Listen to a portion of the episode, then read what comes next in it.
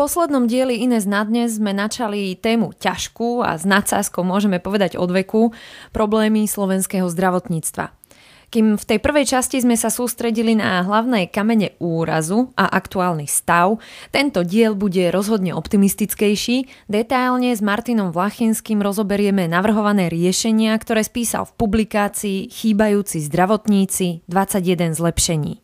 Prvým pozitívom hneď je, že sú to relatívne jednoduché opatrenia a že... Na to netreba milióny, aby sa, mm-hmm. aby sa zmenilo na tom, akým spôsobom je napríklad uznávaná prax z hľadiska atestácií. To je otázka toho, jak sa to napíše do, do zákona. Takže to sú relatívne lacné a rýchlo spraviteľné opatrenia. Jednou z najzásadnejších vecí, o ktorých budeme hovoriť, je aj to, že silný kľúč máme na dosah v podobe rozširovania kompetencií naprieč zdravotníckými pozíciami. To znamená, nie len posúvať v rámci existujúceho systému, ale postupne do toho systému nasávať nové a nové profesie. A ja to poviem na príklade tých nižších zdravotníckých pracovníkov, to znamená zdravotné sestry a sanitári. Dnes máme v podstate zdravotné sestry, e, bývalé praktické sestry, či zdravotníckých asistentov a ešte nejakých sanitárov.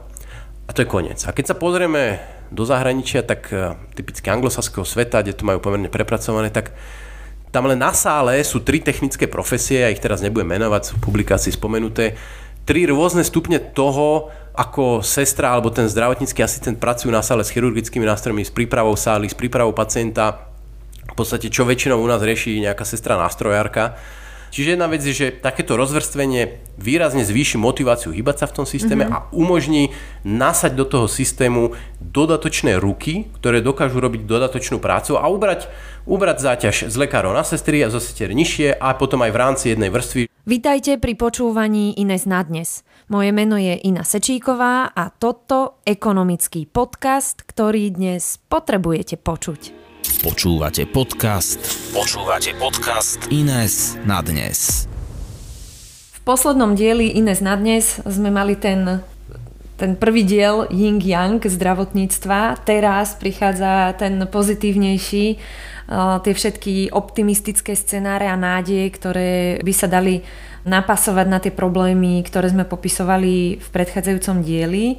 No a práve teraz nadviažeme na ten posledný diel a budeme sa venovať tým konkrétnym riešeniam. Je ich teda 21, ktoré popisuješ, no ale keďže ich je tak veľa, tak e, v tomto dieli sa skúsime pozrieť na také najzásadnejšie a najzaujímavejšie, pričom opäť všetky dopodrobná si môžete prečítať v publikácii. Poďme na to tak postupne, teda vychádzame, nech to pripomenieme, vychádzame z toho, že e, kľúčovým problémom zdravotníctva nielen na Slovensku, ale aj inde vo svete je nedostatok zdravotného personálu a teda jednou z opakovaných e, možností, ako to riešiť, je viacej absolventov. Tak jedno z tvojich navrhovaných riešení je aj reforma vzdelávania lekárov a atestačnej praxe. Poďme k tomuto, že čo všetko sa ty myslí, ako si to predstavuješ. V tom predošlom dieli sme sa bavili o tom, že množstvo dodatočných medikov už asi nebude úplne jednoduché zvyšovať, pretože ten podiel mladých ľudí, ten podiel stredoškolákov, ktorí sa rozhodli pre zdravotníckú dráhu na vysokej škole, už za posledných 10 rokov pomerne významne narastol.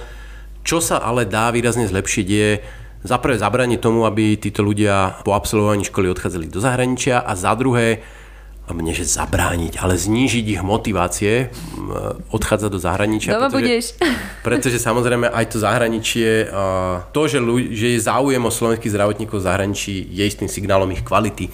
Uh-huh. Takže zase e, nebolo by dobré z tohto tu urobiť Severnú Koreu, čo sa týka zdravotníkov.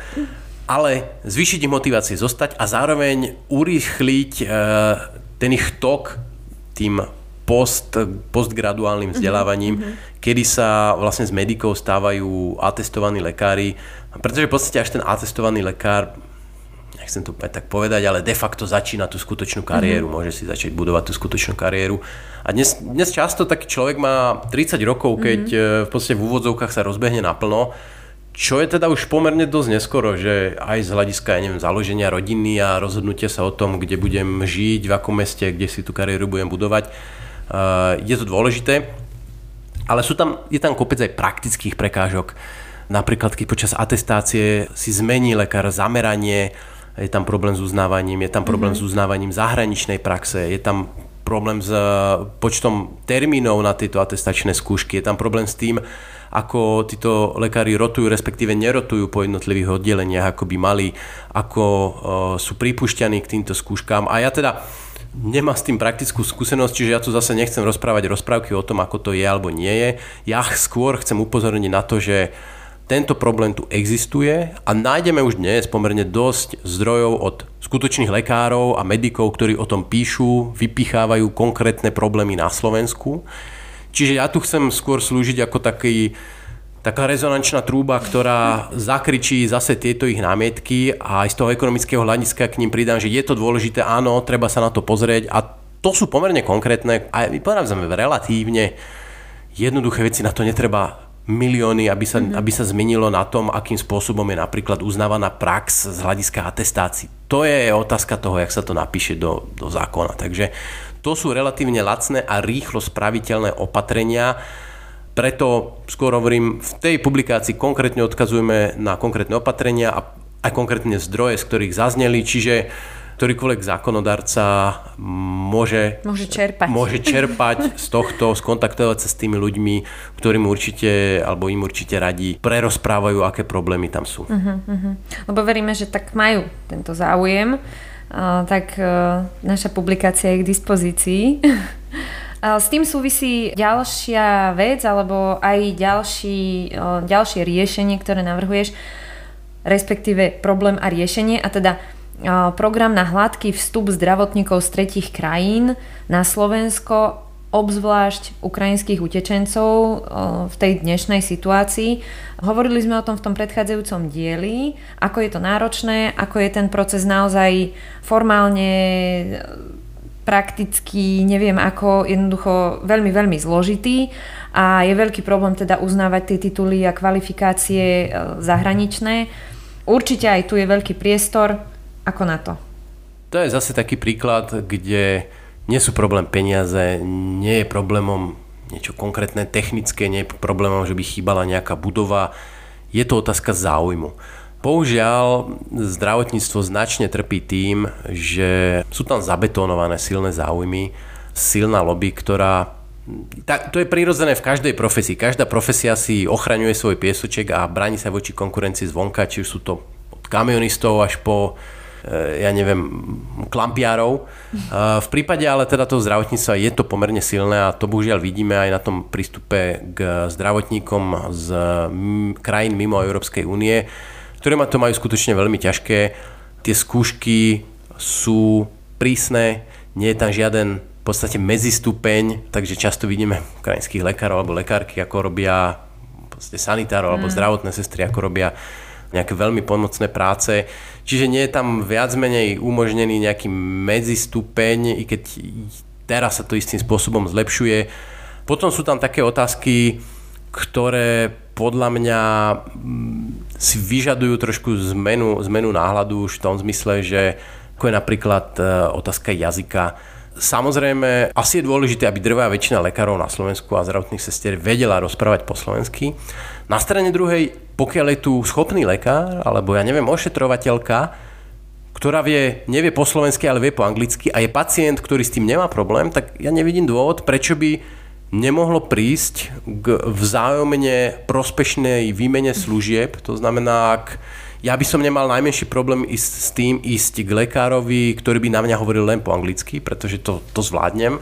Chápem, že proste niekto, niekto potrebuje tú slovenčinu, akože samozrejme, ale opäť to sa nebavíme. Bavíme sa o tom, nájdime spôsob, ako zapojiť čo najviac ľudí ochotných pracovať v zdravotníctve do toho procesu a nehľadajme umelé prekážky tam, kde tie prekážky sa jednoducho dajú prekročiť. A k tomuto prepač, je to posunie možno ešte trochu ďalej, že toto je komunikácia priamo, ten lekár či zdravotná sestra pacient a veď kľudne môže byť aj teda pri tom súhlase a dohode, napríklad lekár je mm, Ukrajinec a nehovorí po slovensky, ale má zdravotnú sestru, ktorá toto odkomunikovať vie a to mi opäť príde akože veľmi jednoduché riešenie, ktoré nahradí ten no, potenciálny nejaký deficit pre konkrétneho pacienta, ktorý fakt, že chce to počuť po slovensky. Zdravotníctvo má v úvodzovkách ten problém, že bezpečnosť pacienta a štandardy sú tam formálne strašne silno vytesané do kameňa, mm-hmm. ako v jadrovej elektrárni.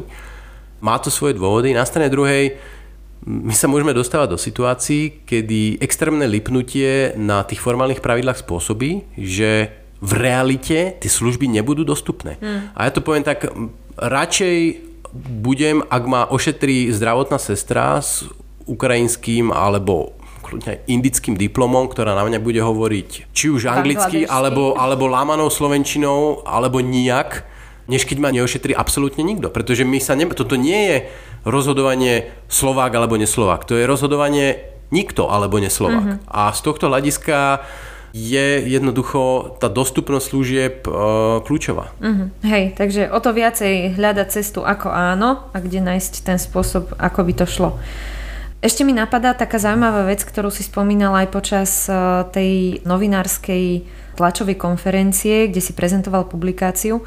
Tá možnosť, ktorá nakoniec už zaznela viackrát aj v médiách, akým spôsobom uľahčiť ten vstup zahraničných zdravotníkov, špeciálne ukrajinských, samozrejme v dnešných dňoch, že kým nemáme ošetrený ten formálny spôsob, ako uznávať tie zahraničné diplomy a atestácie, tak nech ten človek, ktorý je z praxe, nech je teda tam, nech je v tej nemocnici, zdravotná sestra nech pracuje ako zdravotná sestra, na takej istej úrovni, ako e, povie, čo pracovala a má o tom pravdepodobne x potvrdení, takisto lekár a nech je pri ňom nejaký jeho kolega v úvodzovkách nadriadený slovenský, ktorý všetky tieto atestácie má a dohliada na tú jeho prácu a on ako človek z praxe s všetkými diplomami, potvrdeniami vie snáď najlepšie posúdiť, či tento človek je kompetentný vy, vykonávať tú svoju prax, no a potom príde k nejakému tomu formálnemu potvrdeniu. E, je toto realizovateľné alebo deje sa? Je to realizovateľné a čiastočne sa to deje. Minimálne napríklad viem, že v Českej republike je to pomerne rozšírené, že teda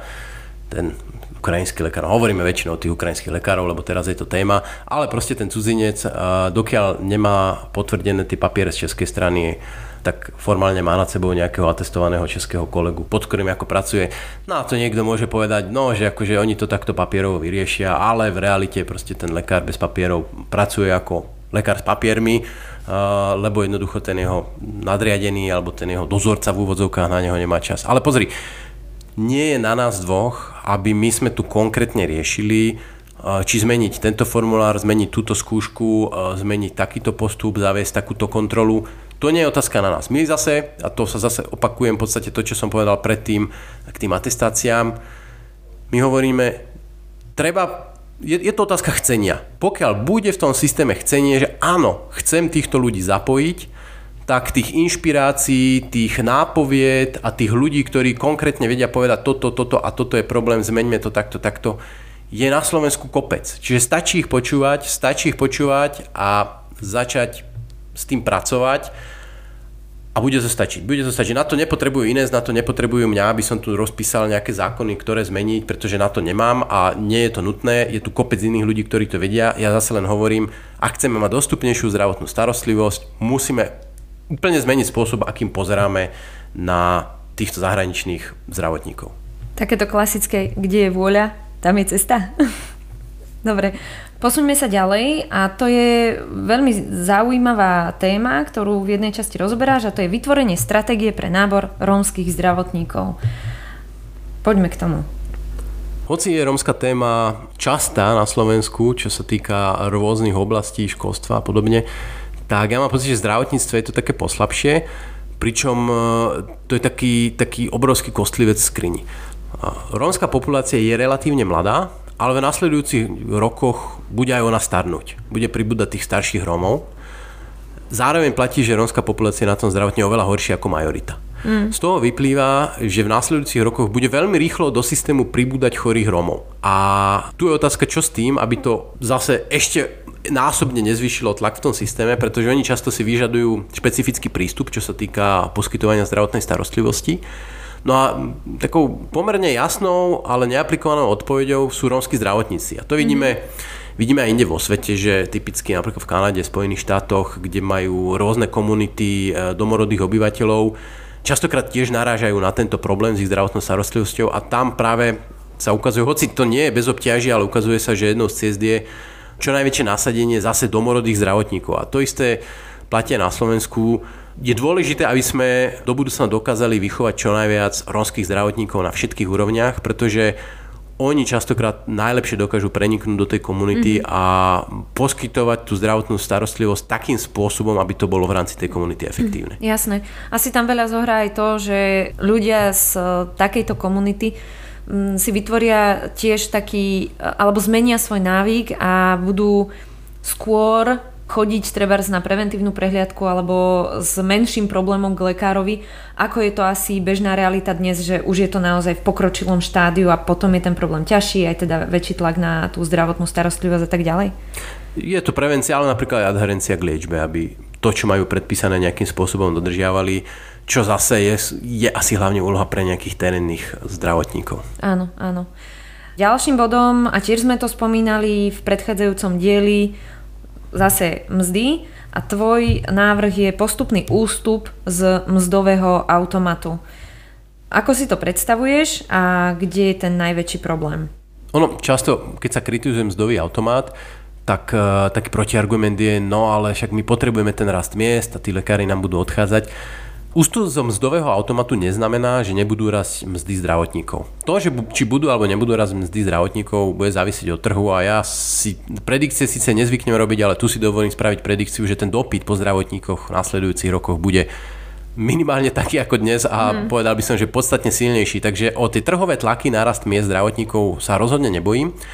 Ale pro... Nakoniec máme tu zubaru, nie? že to už celé roky sledujeme, že oni sú taká ako keby špeciálna kasta a tam sa nikto nečuduje, že o, ale odchádzajú nám zubari. No neodchádzajú, práve že ich je málo, každý má s tým problém.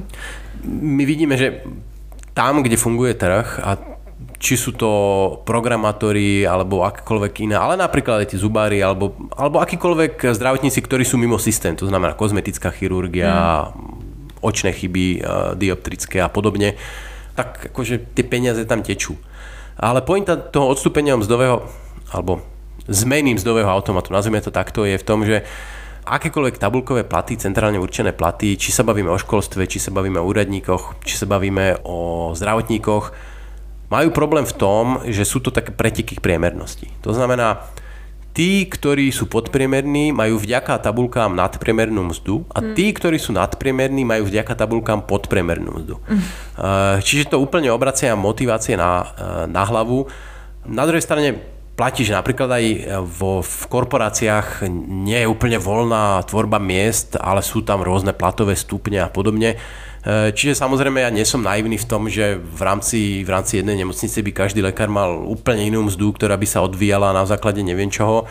Uh, áno, ono vždy budú existovať nejaké stupne, nejaké triedy a podobne, ale poďme to trošku decentralizovať, uh, ideálne na úroveň jednotlivých inštitúcií, pretože v podstate to je problém aj pre nemocnice. Personálne náklady sú 60-70% výdavkov nemocnic mm-hmm. a tým, že ten manažment nemocnice ich má absolútne mimo svoju moc, tak Otázne, čo tam potom vlastne z toho finančného hľadiska manažujú, keď 70% nákladov majú daných tým, ako sa vyvíja, vyvíja nejaký zákon alebo vyhláška.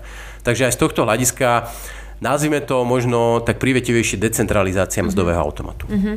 Toto mi celkom pripomína aj otázku platov učiteľov.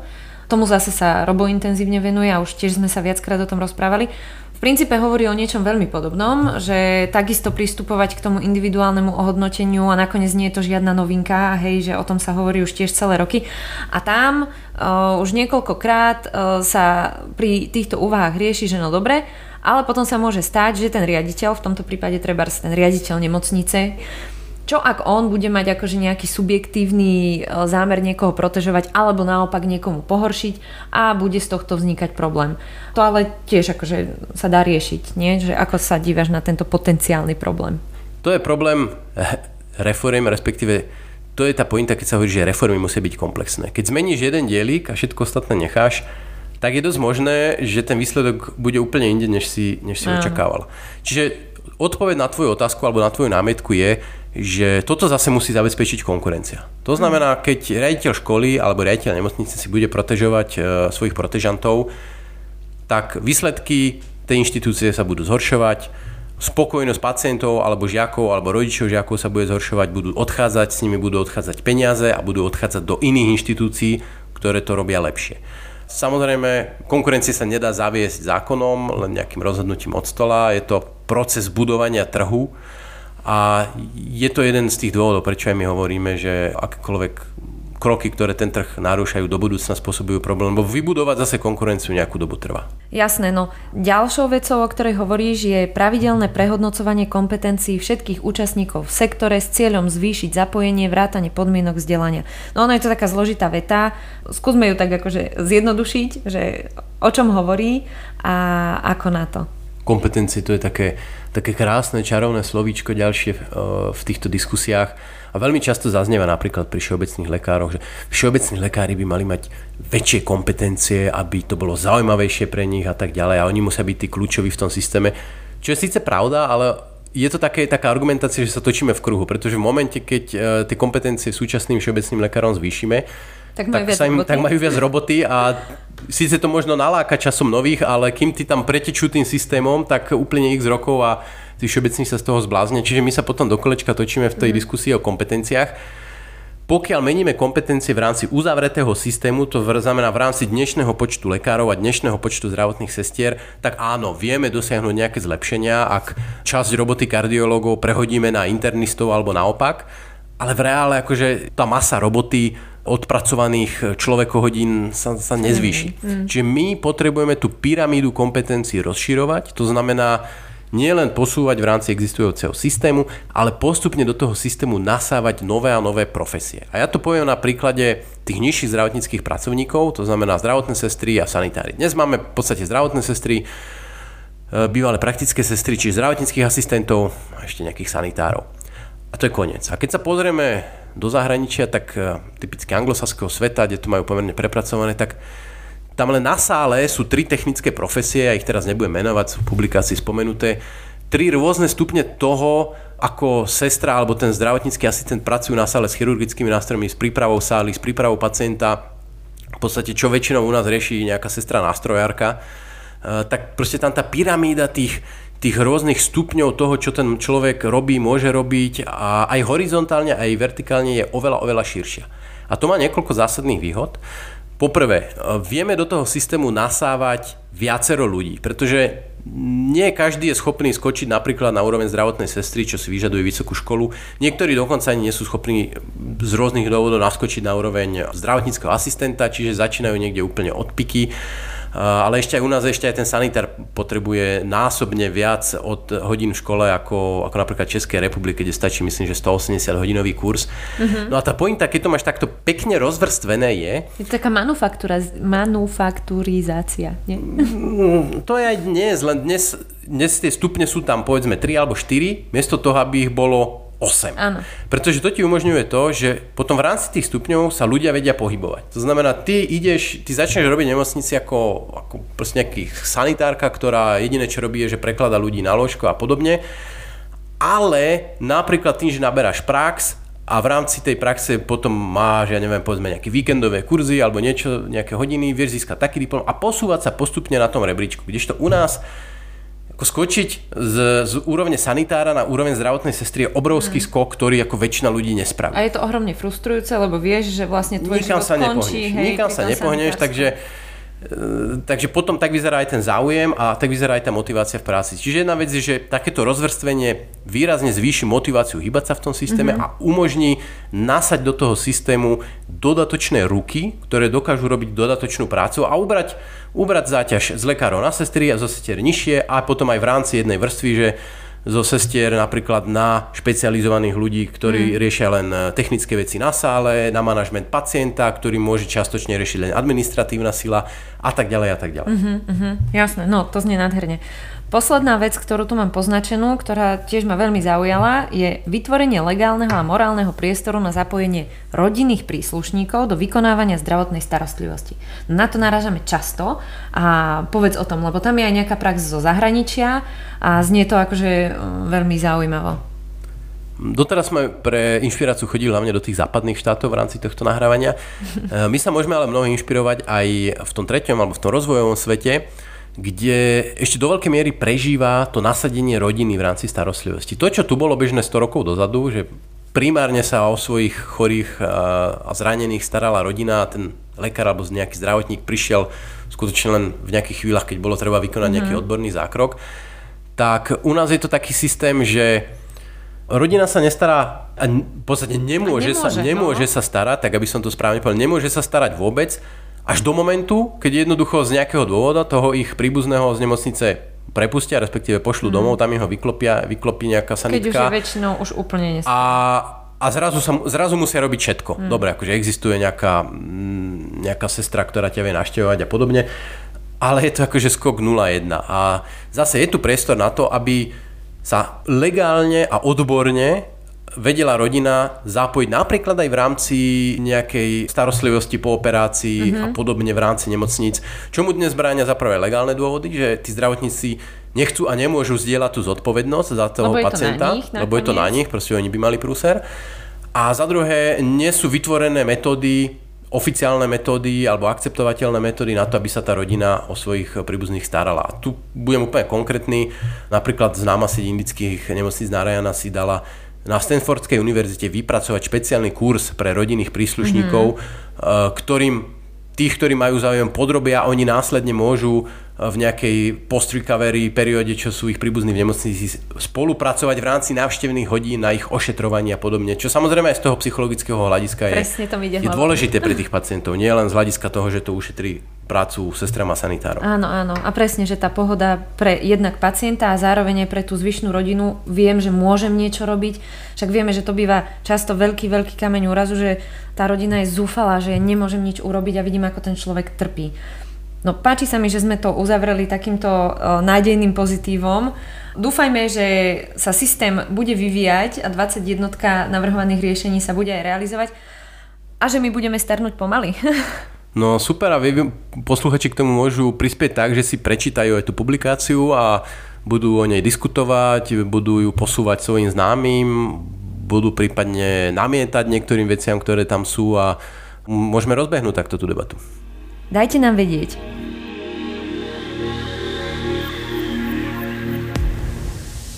Sme radi, že ste si na svojich 30 minút vybrali práve tento podcast.